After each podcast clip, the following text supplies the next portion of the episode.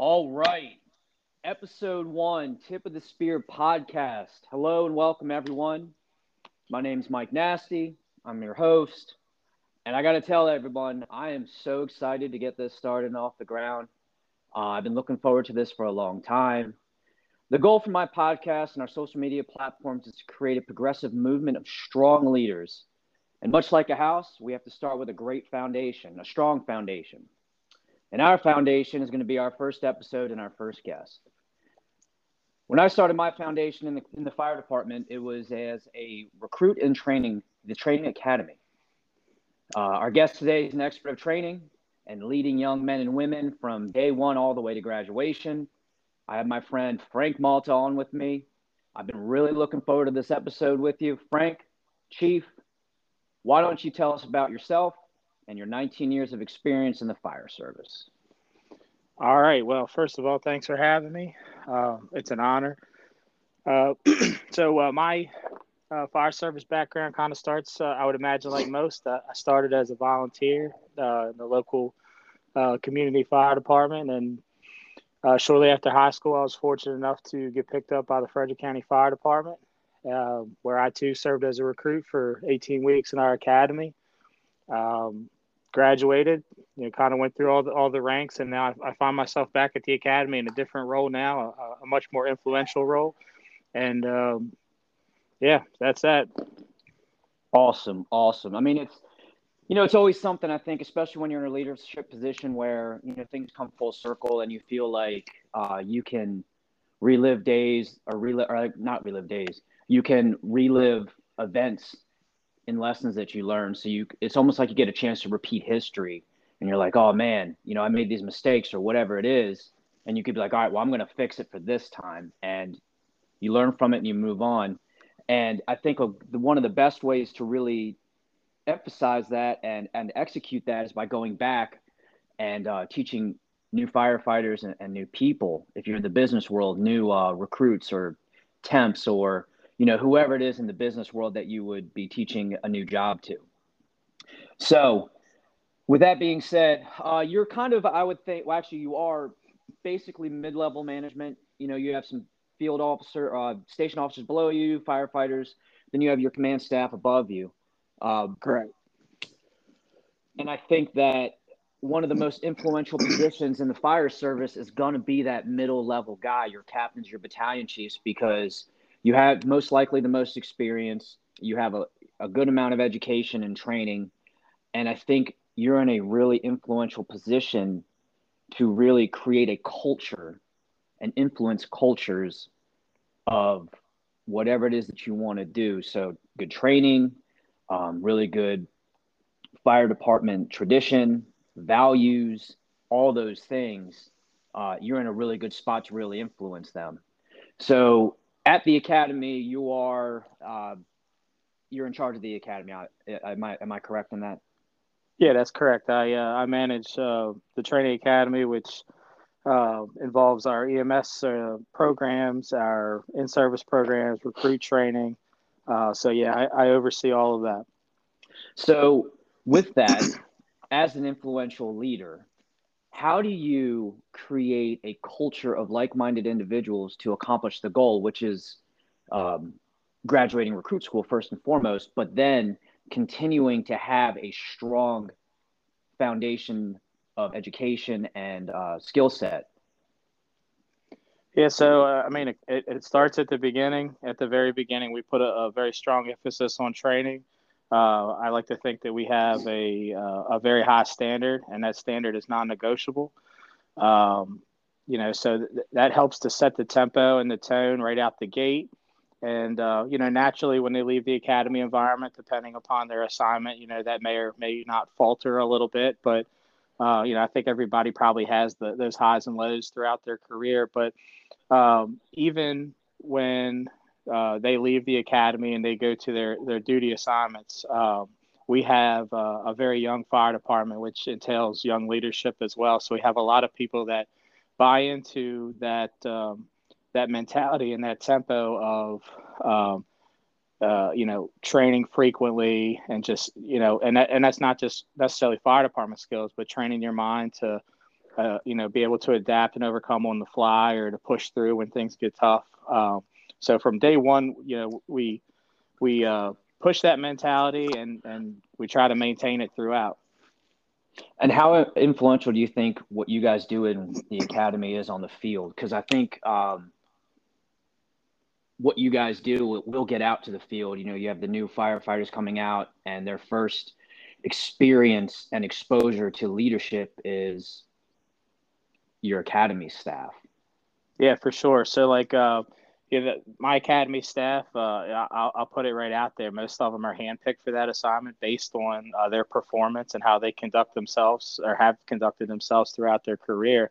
You know, especially in the recruit training environment, it is uh, paramount that you're not just putting anybody up in front of these these young uh, impressionable people. Uh, the person that you're putting in front of them is their very first and most visible example of what it is going to be uh, or mean to be a career firefighter in Frederick County. Mm-hmm. So, um, yeah, I mean, so it's definitely no accident that that people make it out to the academy. Usually, they have set themselves up for success and have bought in entirely to the mentality um, and and you know how it is behaviors yeah. whether they're negative or or positive are contagious so ultimately yes. we want to promote the the positive ones sure um, so so those are the individuals that uh, i try to surround myself and and and um, you know to set others up for success so how and how do you pick an instructor you said you guys are able to hand pick them what um kind of walk us through who you look for what you look for in them and uh, how you make your decision. And do you pick them specifically yourself?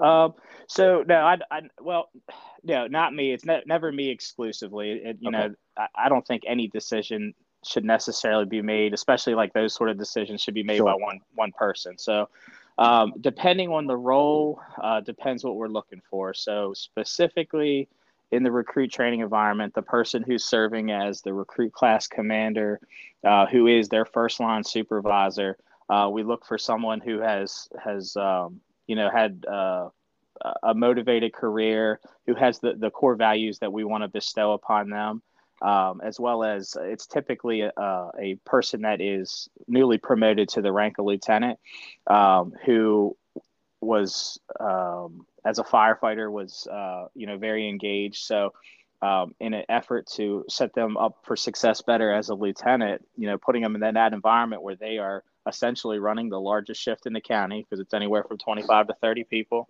uh, mm-hmm. from all different walks of life. And, um, you know, so it's just as much of a gain for them as it is as the recruits, you know, mm-hmm. as far as the people skills and, and what they have to do uh, day to day. And so that when they go back out to the field, running a shift of five people is like a walk in the park. Mm-hmm. Uh, compared to, to dealing with them. So uh, that's how the recruit class commanders are picked. As far as mm-hmm. instructional mm-hmm. staff, a lot of times the people um, uh, express interest. Hey, you know, I'd like to be a part of, of what you have going on out there. And, and truthfully, unless they have something uh, in their background that, you know, is might hold them up for a little bit or whatever, uh, I give everybody the chance. And though that I somewhat contradicts what I just said about seeking out people that are uh, that have had a you know a notable background. Um, I, I, also like to afford opportunities, right? So mm-hmm. if if they are highly recommended by say their supervisor or they express an interest, um, mm-hmm. you know I, will give them a chance. And I, I think the way that we kind of offset. Um, say the absence of a, of a track record or, or any kind of special recommendation is simply by making the expectation known making it known that we have a standard and, and they're going to have to live up to the standard. And if they don't, then, you know, uh, they're excused.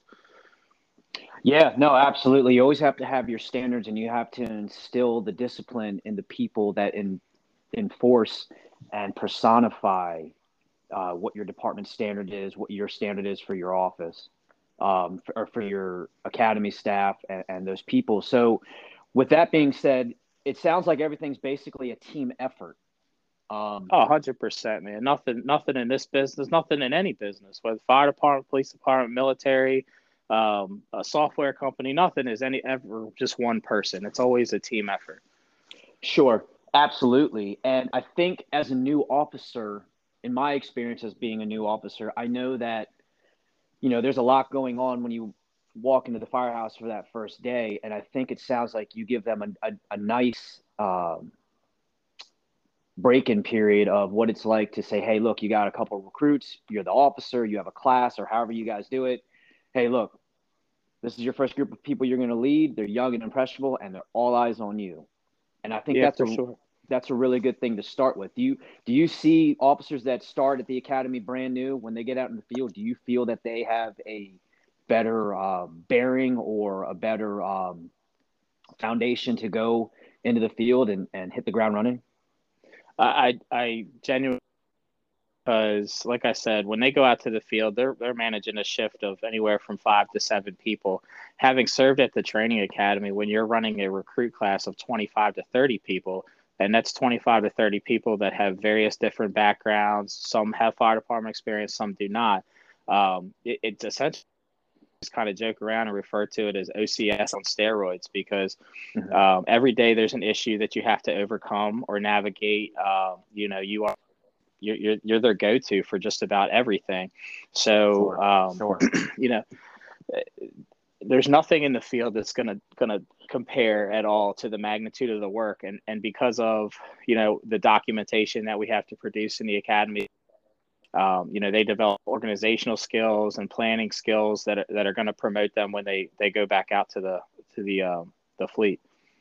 Definitely. And you know from my experience and i'm sure from your experience as well you can attest to that it seems like no matter if you're working overtime or a shift swap or it's your shift there's always something every day where you're on the spot and you're going to have to make a decision.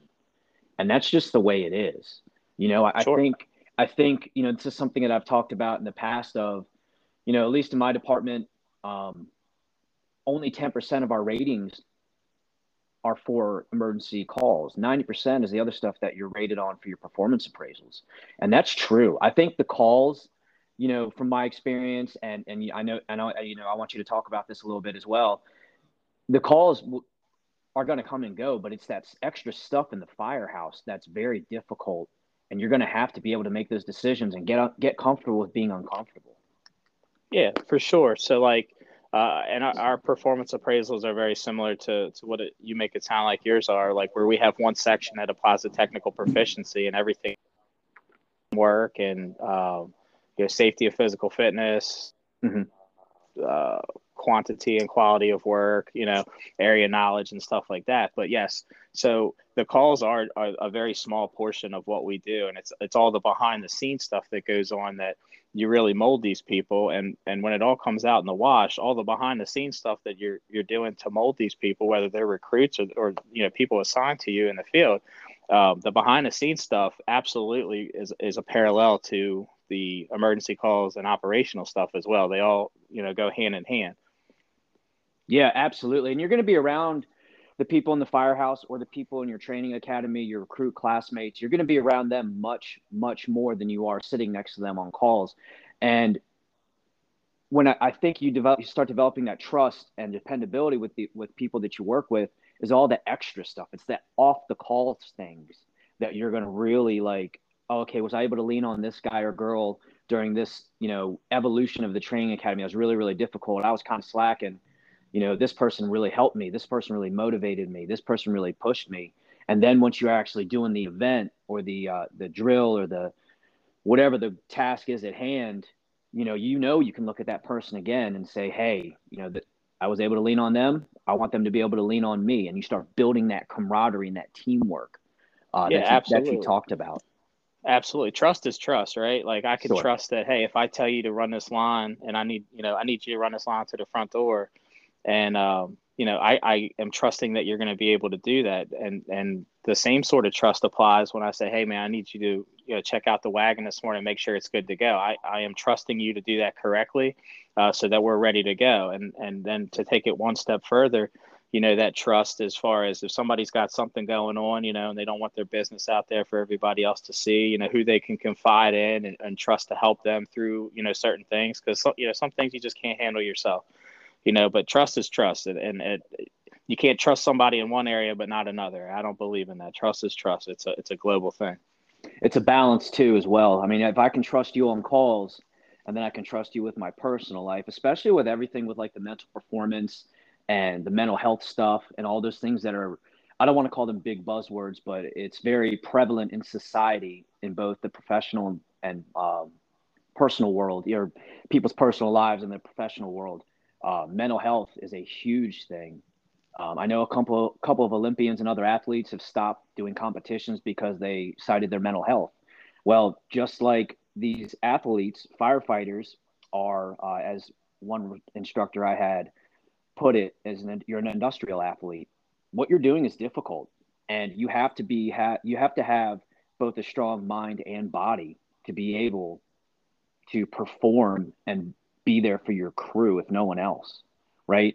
You can't show up and be expected to help somebody out of a window when their house is on fire if you're physically unable to do it or if you're mentally unable to keep yourself prepared and ready for the moment to do that you know yeah for sure for sure everything it, it's all about balance you know and, and you could apply that in so many different directions where too much of one thing yeah you may excel at one thing but what are you neglecting in the meantime? Because all your attention's over here and it's not split evenly amongst the other things that are of equal importance. And i think it's a that's a common thing man where where people get very consumed in one thing and then other things falter. Absolutely. I totally agree with um, you know, if you don't keep it balanced, things can shift to one side or the other. So, with all of that, uh, that comes right back to the recruit training school. What do you guys do to maintain balance, teamwork? You, you create that mold of the employee that you want, that model employee of what you want them to be, what your command staff and your stakeholders, what they want when they think of a model employee. How do you guys do that and create recruits into a team or develop recruits into a team to accomplish whatever the goals are for that day, for that that training cycle, that um, that task at hand. Yes, I, I think probably the the the most basic and blanket answer that I could give you for that is, um, you know, we run a, a, very much a paramilitary style academy, um, and it, it's everything is an essential part of that training. And and that goes as far as when when one person messes up everybody pays the price for it. Sure. And some some people have a hard time kind of digesting that ideology but if you apply that to the business that we do um, you know if somebody messes up on the fire ground and doesn't do one thing whether you know say control the utilities that could have an effect on somebody else. Or if they're unable to you know stretch the line of fire and you have companies searching beyond the fire without the protection of a line, that has an effect on them too. So um, just ultimately uh, developing the mindset that your actions have uh, effects on others. You know, so something as simple as a recruit who may have forgot their name tag that day, everybody's going to pay the price for that. Well, this guy, you know, it seems kind of minuscule. This guy forgot a name tag. Why should I have to pay for that? Well, in the real life, understanding the importance that yes, the name tag is, is not a big deal in the grand scheme of things, but if this guy forgot his gloves and now is unable to perform on the fire ground, that sets up less you have to work with. You know, so that's I, I guess hopefully that answered your question as far as bestowing that teamwork, um, where it we, we go through shared hardship together and it fosters that team yeah, definitely. It definitely answers my question. And, and my next question to follow up with that is you cited that it was a paramilitary uh, organization. So I would assume that means uh, marching. Uh, that yeah, would mean yep. um, your mil- your uh, excuse me your uniform inspections, and then Absolutely. and then so with that, those are things that I remember when I was in recruit school. Is you know you check each other right you probably sure. have your gear laid out the same exact way. You guys probably do punishments with some type of physical activity, right? Uh, so the punishments with the physical activity, uh, yeah, I mean, as long as it's as a group, like the whole singling people out, that's kind of sure. uh, a little bit of a taboo thing anymore. But uh, our thing, and it's no secret, I don't think if you if you look at some of the pictures we post or whatever, is uh, when they mess up, we make them carry cinder blocks um, and it's it's the block of knowledge, and uh, they're building character with that. So uh, when they mess up, they got to carry a block, you know, and and it usually revolves around two things: a failure to function as a team or a lack of attention to detail. So it's incentivized training. You're incentivizing Absolutely. them. You're incentivizing them to push themselves to be able to be a dependable part of the team, because the weakest you're only as strong as your weakest link, no matter how you look at it and how you splice it. So, with those things, those incentivized training uh, evolutions, we'll call it, instead of punishments, that can have a really good effect and strengthen your team and motivate people to say, hey, I need to pick it up, or hey, this guy's slacking you know, I'm going to help him. I'm going to mentor him. I'm going to assist him. And then everyone gets tighter and stronger and you create that bond and you create that development of of the team of recruit like all the recruits are now become a stronger team. And when they become a stronger team, now they start accomplishing goals uh, better, correctly, picking each other up when they're down, you know, or lifting each other up when they're down, like those things. Is that something that you guys uh, is the reason why you do that? And is that something that you kind of force and you know you want to you want to um, stoke those flames?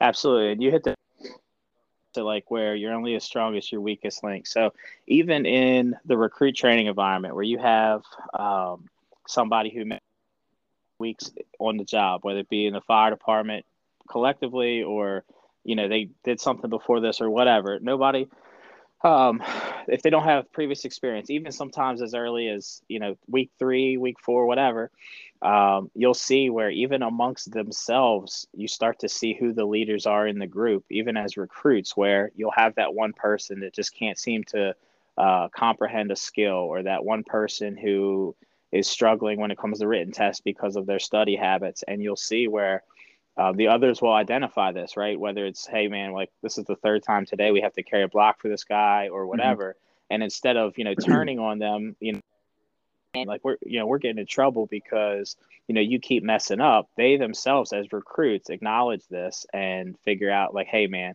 um, you know, maybe you should lay out all your things the night before instead of running around in the morning trying to get it together. Or have you considered studying like this? Or, hey, uh, you know, we're doing pretty good on the written you know, maybe we collectively, amongst the three of us in this squad, can work and put together a study guide for this one person that's struggling.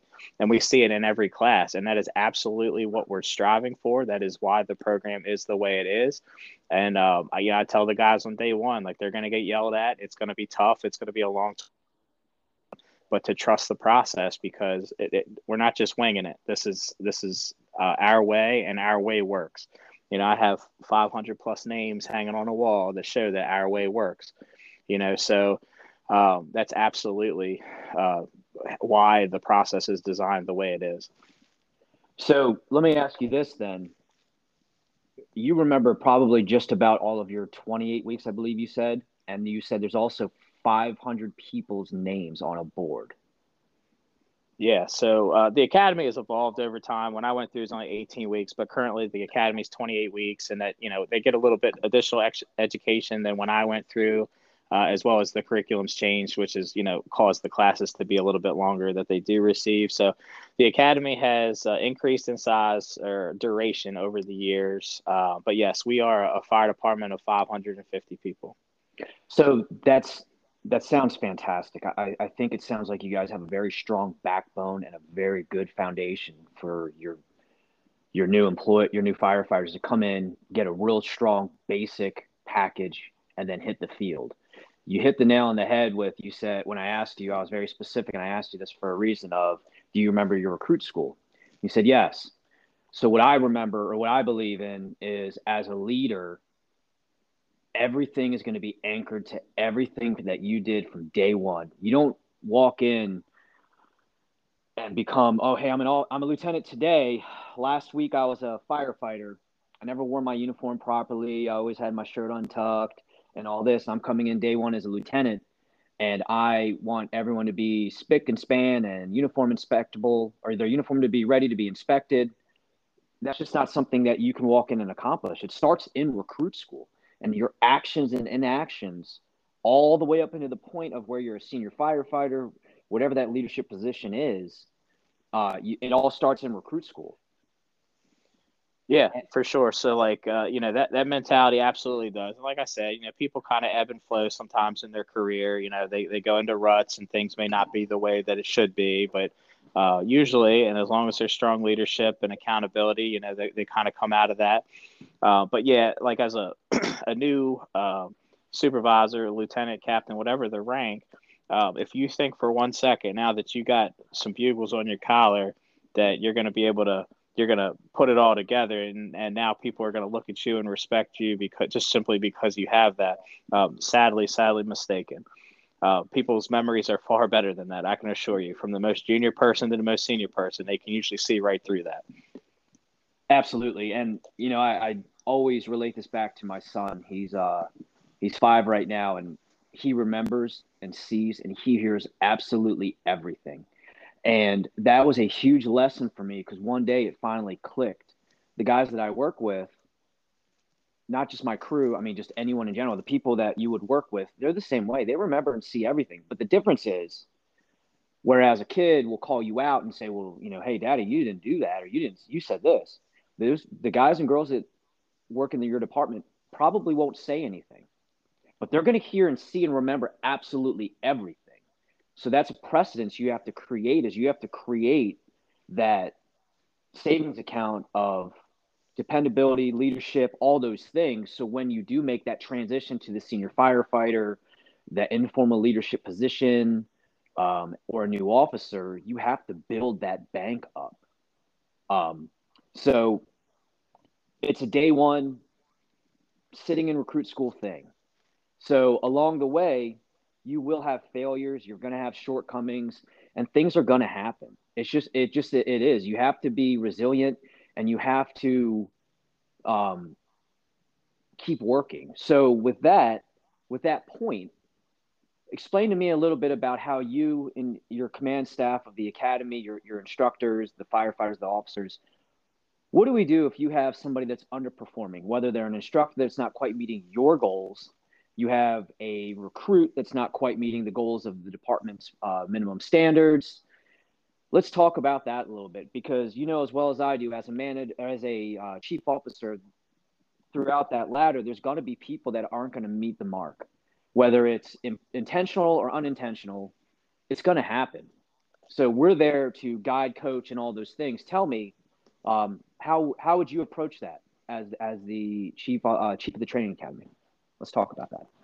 Yeah so i mean me personally like i the the people that I would you know be tasked with kind of correcting it for would be would be more of the the officers that work under me. But as far as like the officers, uh, specifically like the recruit class commander and, and the recruit, uh, you know, scenario, uh, our recruits get um, an evaluation every two weeks where they they're sat down with the rec- commander and they kind of go over like, hey, look, man, this is where you're they're not meeting the mark. We need to improve on this, and um, depending what it is, you know, sometimes they set up a what we call a plan, which is, hey, you know, um, you're not.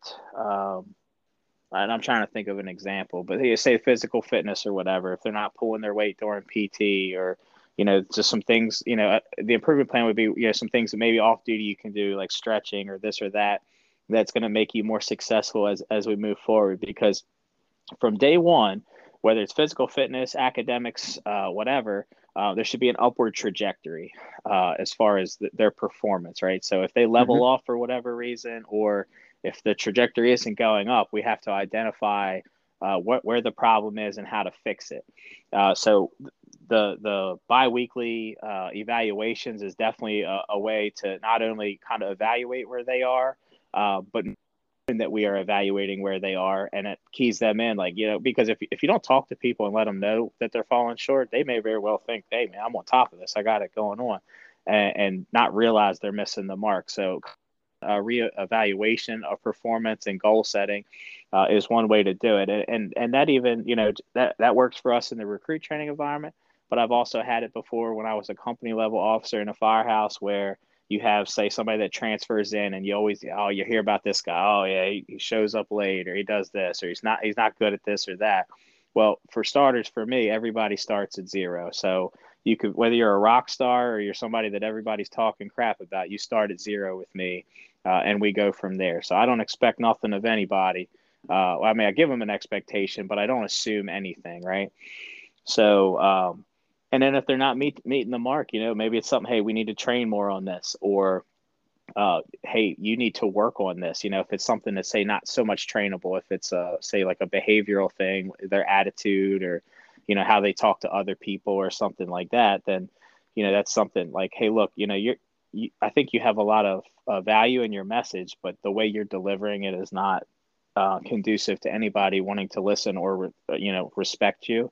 You know, just kind of honing that behavior. And uh, sometimes, you know, I, I, find a lot of times, some sometimes it they don't knowingly um, know they're doing some of these things, right? So it requires that accountability and that mentorship to kind of let um, you know, I think sometimes where we miss the mark as as a profession or organization is where they don't people don't tell you when you're not doing you know living up to that standard, and you know sometimes they don't know what they don't know. If you're not living up to the standard, you should tactfully express that to them, and and you know uh, as as supervisors and leaders, um, kind of help them to to kind of gravitate that way and, and meet those goals or, or whatever the case may be.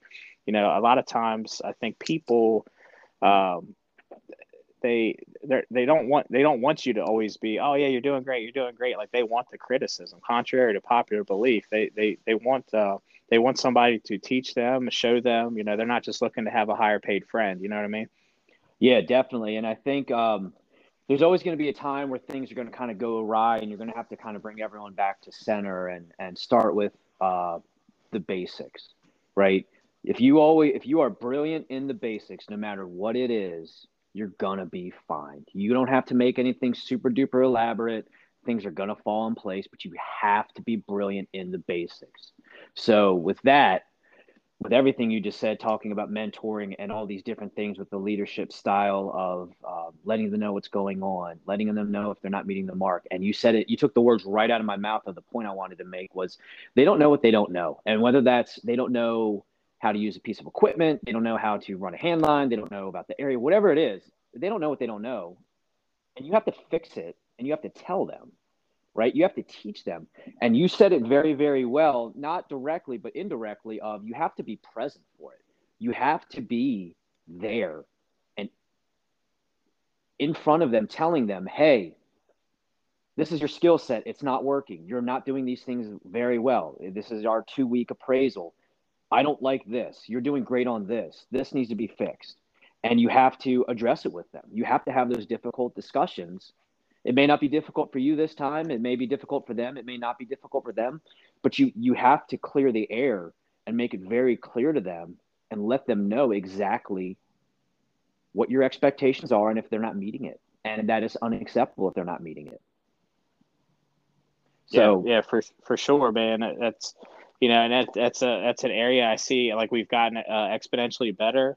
Um, but you know, I, I, can't tell you how many times I've taken an assignment somewhere when I was younger on the job, whether it was as a firefighter or a company officer, where my supervisor didn't really necessarily paint that objective like out the gate. It was kind of like on the fly, like, hey, you know, man, I don't, I don't, this isn't what I want you to do in this this situation, or this is how we do this here which would have been really helpful to know day one. So that was one of the sure. things that when I became sure a company level officer and, and just a supervisor in general, because from here on, right, whether I'm a lieutenant, captain, battalion chief, assistant chief, whatever, I'm going to be supervising people mm-hmm. uh, on day one. Day one, usually within the first hour of, of their day, we're sitting down in the office and I'm kind of going over like, hey, this is how uh, I run my shift. This is what I expect of my people um, kind of ask them, you know, what are your strengths and weaknesses? What are some goals you want to accomplish, whether, you know, professionally or personally, and, and kind of develop that rapport, right? That way there's no secrets.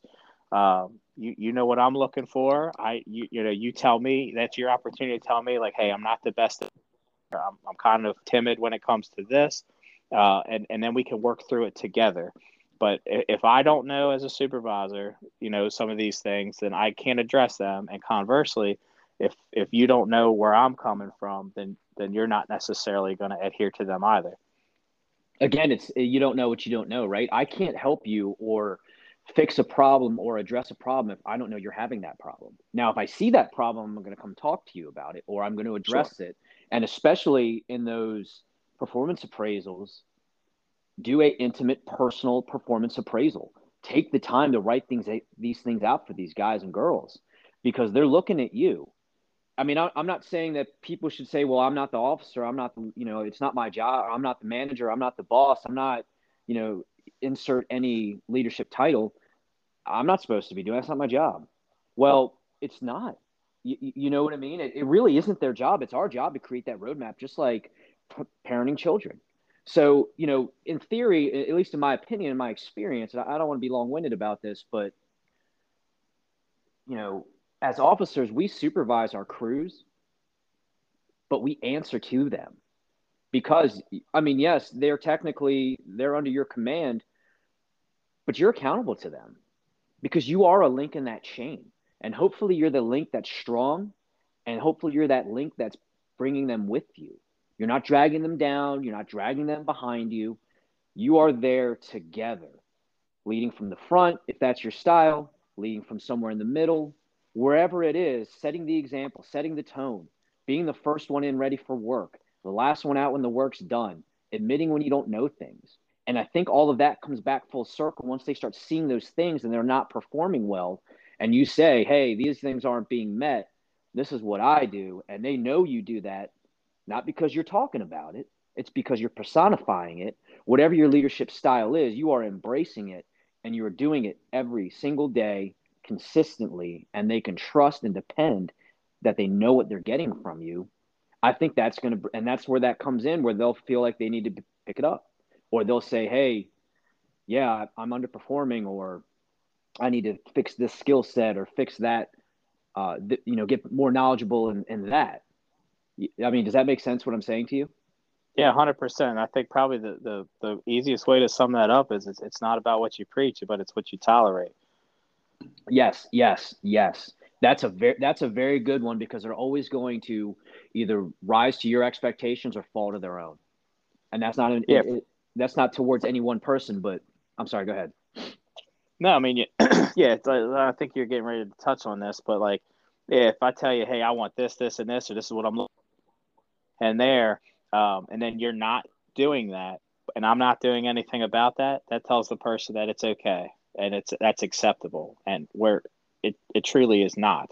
If you're not meeting the mark, something needs to be done about it, right? That's where the whole accountability sure. thing comes in and that and that's a two way street, right? Mm-hmm. You know, if just because you're you're the you're the supervisor, right? You're you're the you're the face of of you know that facet of the organization or that shift or however you know your organization breaks down.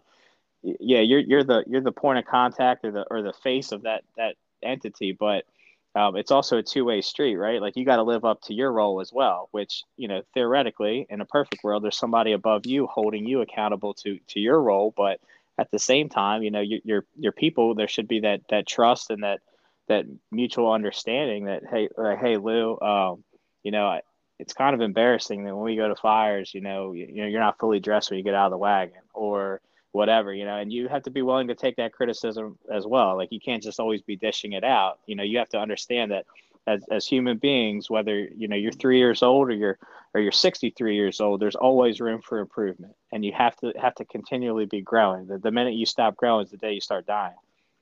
Sure, and let me ask you this to follow up with that: Have you ever been you ever been uh, that guy where your crews come to you and said, "Hey, look, there's this deficiency, and I need you. We need you to fix this."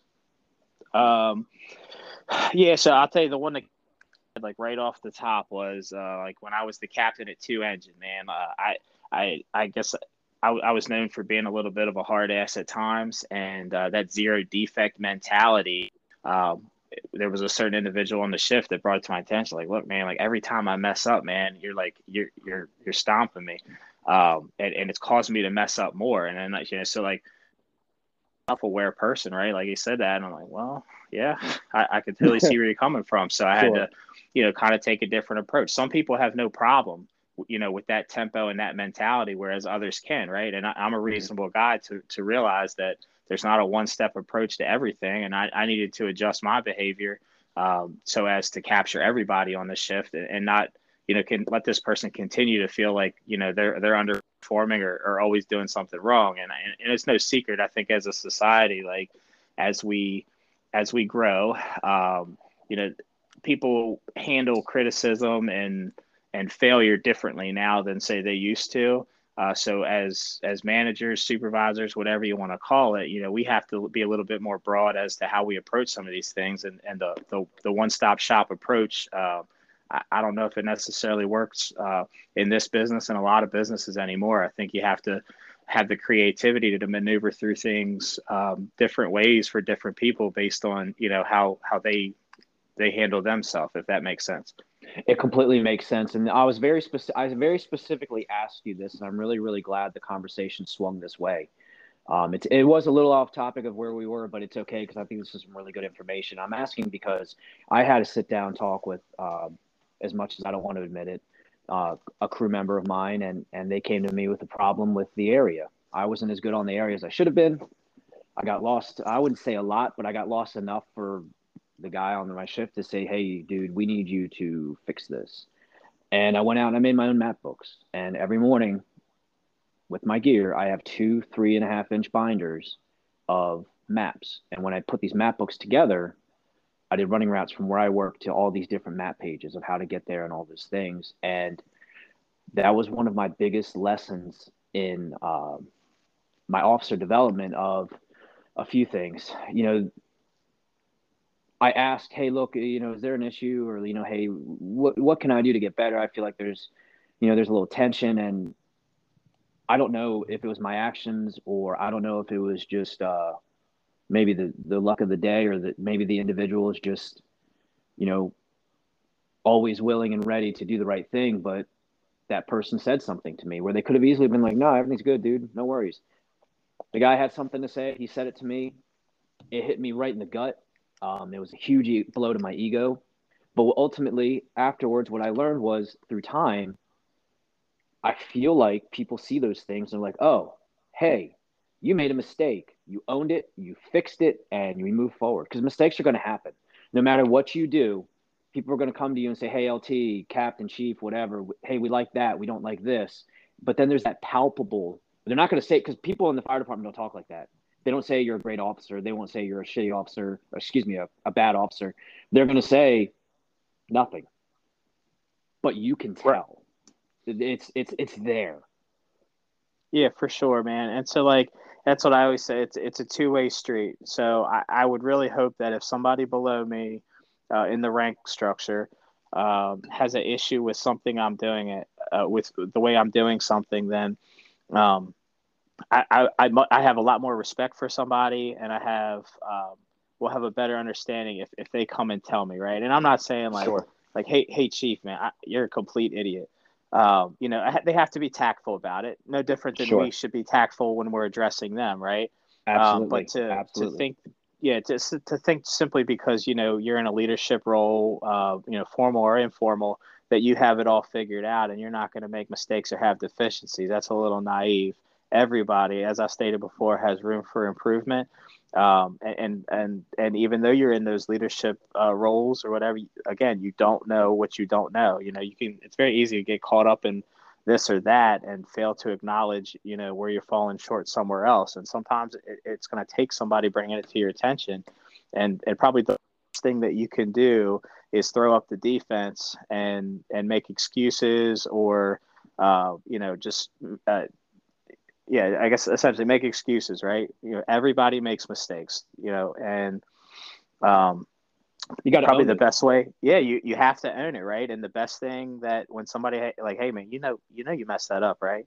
Um, and, and the the best thing to do is to own it, right? It takes the teeth out of it. Like what like what else can you can you say other than like yeah, you're right, man. I messed up. They're, they're not going to keep going. Like, yeah, man, I know, I know you messed up. I told you sure. messed up. You know, sure. like if you own it, that, that that takes the teeth out of it, right? And at that point, then we can have a conversation and we can work to find a solution.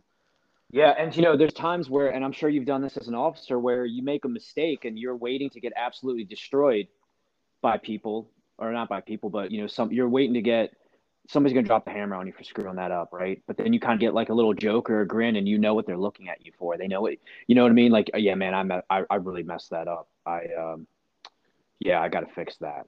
And then right. it's, and, and it's dropped and it's handled on scene and it's over. Just like that, it's done, right? Whereas if that person like, hey, you know, well, if so and so would have laid out, you know, from here or whatever, um, and uh, you're kind of, oh well, the reason I didn't do that was because this. You start making excuses. Well, then that's almost like a green light for them to keep coming at you. Sure, exactly. And you're you're opening up Pandora's box. But that pendulum swings the other way too. So like you need to be able to have the confidence in yourself where even if you're unsure, you need to make your decision and know when you're right. You know what I mean? Just because people are saying that you messed up or you made a mistake or whatever it is, there's going to come a time in your career if you do this long enough and you do this the right way and, and you really stick your neck out and and make decisions and put yourself out there in uncomfortable positions where you're going to be right even though others think you're wrong and you have to be able to say no i know i'm right. Yeah. i am making this decision. We are doing this. And put your yeah, foot so down. yeah for sure man. So and i can tell you that has never been more evident than the position i'm in now where um, I, am making big decisions, right? Not that decisions like on the engine or, or the truck or whatever were you know weren't big decisions for that particular instant or whatever, mm-hmm. but some of the decisions now as it pertains to you know how we move forward as an organization or handle this or that. Ripple um, effects. Yeah, yeah, yeah, hundred percent. So like you have to be prepared to make those unpopular decisions, right? And they're unpopular because they you know challenge the norm or the the the accepted norm and you know the way it's going is is not sustainable right? So you have to make mm-hmm. those changes. And um, I, I, I genuinely think you know again like you said it's all about balance. When those instances come where you know you have unpopular decision um, I, I think you may gripe about it initially but if you communicate you know where you're coming from um, sometimes that helps to soften the blow and it may even cause them to to see it from a perspective that they hadn't thought about it. And so i can tell you for sure like i and i was this guy where when i was a fireman or even a company level officer when certain policies would change or the way they wanted us operationally to do this or that and i'm like well no that like we do this this way here and it works or whatever and that's because i'm seeing it i'm seeing it from the perspective perspective of the four walls of the firehouse that I'm in, as opposed mm-hmm. to a global perspective as to what's what's the best for the organization for all of the stations within that organization and and how it affects the community you know and and that's never been more apparent than the role I'm in. Decision for the fire department as a whole as opposed to just certain stations you know or specific individuals. Yes yes. The the 3000 foot view seeing the big picture is ultimately the goal of leadership, right? We have to enforce or we have to push down the department's ideologies, the direction, um, and we also have to bring up good ideas and things for change and bring up those around us, you know, push them to get better, bring them to the next level, and always, always, always stoke that fire for advancement in their life as a person and in their career. Um, this is a great point. We're right. We're getting right close to that hour mark. I think this has been a, a fantastic, fantastic discussion. Um, so I want to end with a quote. And this quote says, We should remember that one man is much the same as another, and that he is best who is trained in the severest of schools. And that quote's by Thucydides. Now, the way I understand this quote and this passage is it means the better the training, the better the performance, and the better prepared that you are. But much of that starts with leadership and your foundation and the manner in which you train and hold yourself accountable. So this is something, Frank, I know that you embrace. This is something that I can see from just I knowing you as a person, um, the friendship we developed, um, on your Instagram page and the culture that you're harvesting in Frederick County Fire Department. I know this fire department is going to continue to grow and excel. And I know a lot of that has to do with you. You're doing some fantastic work out there. Please, please, please keep doing what you're doing. Please keep being a fantastic mentor for all these young guys and girls on both the internet and in your job, in your job, and then the internet. I really thank you so much for joining. Um, is there anything else that you'd like to add? Anything anyone give anybody a shout out anything like that uh, no, man. I guess ultimately, for, first, thank you for the kind words. Thanks for having me. It was a pleasure. Uh, it's, a, sure. it's a conversation and discussion that I, I find myself having very frequently with a lot of people, which to me tells it's a it's a very important important thing, and and I think you got a good thing going here, man. And I wish you the best as uh, as your endeavors grow. I appreciate that. Thank you. Tell us, uh, is there where can we reach out to you uh, on social media or uh, anything else? Yeah, so social media, like my biggest platform is Instagram. Uh, uh, at firefighting chief. Um, I try to post uh, daily or at least every other day little training tidbits or mindset or motivational thoughts. Um, uh, that's probably uh, the best way to get a hold of me. And then from there, um, you know, we could maybe switch it to email. Um, so, yeah. Awesome. And we're going to add those links to the description of this episode. Frank, thanks again. This has been absolutely fantastic.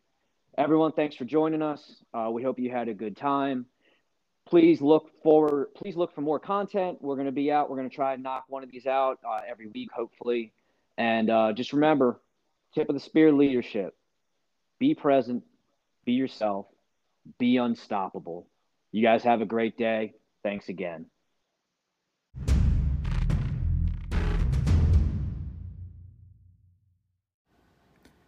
Hey guys. Thanks for joining us for our first podcast. We appreciate all of you who've come and listened. Please like, subscribe, share, give us a rating, check the links for the contact information for Frank, our guest. Have a great day, and we look forward to more episodes coming soon, hopefully weekly. Thanks for stopping by.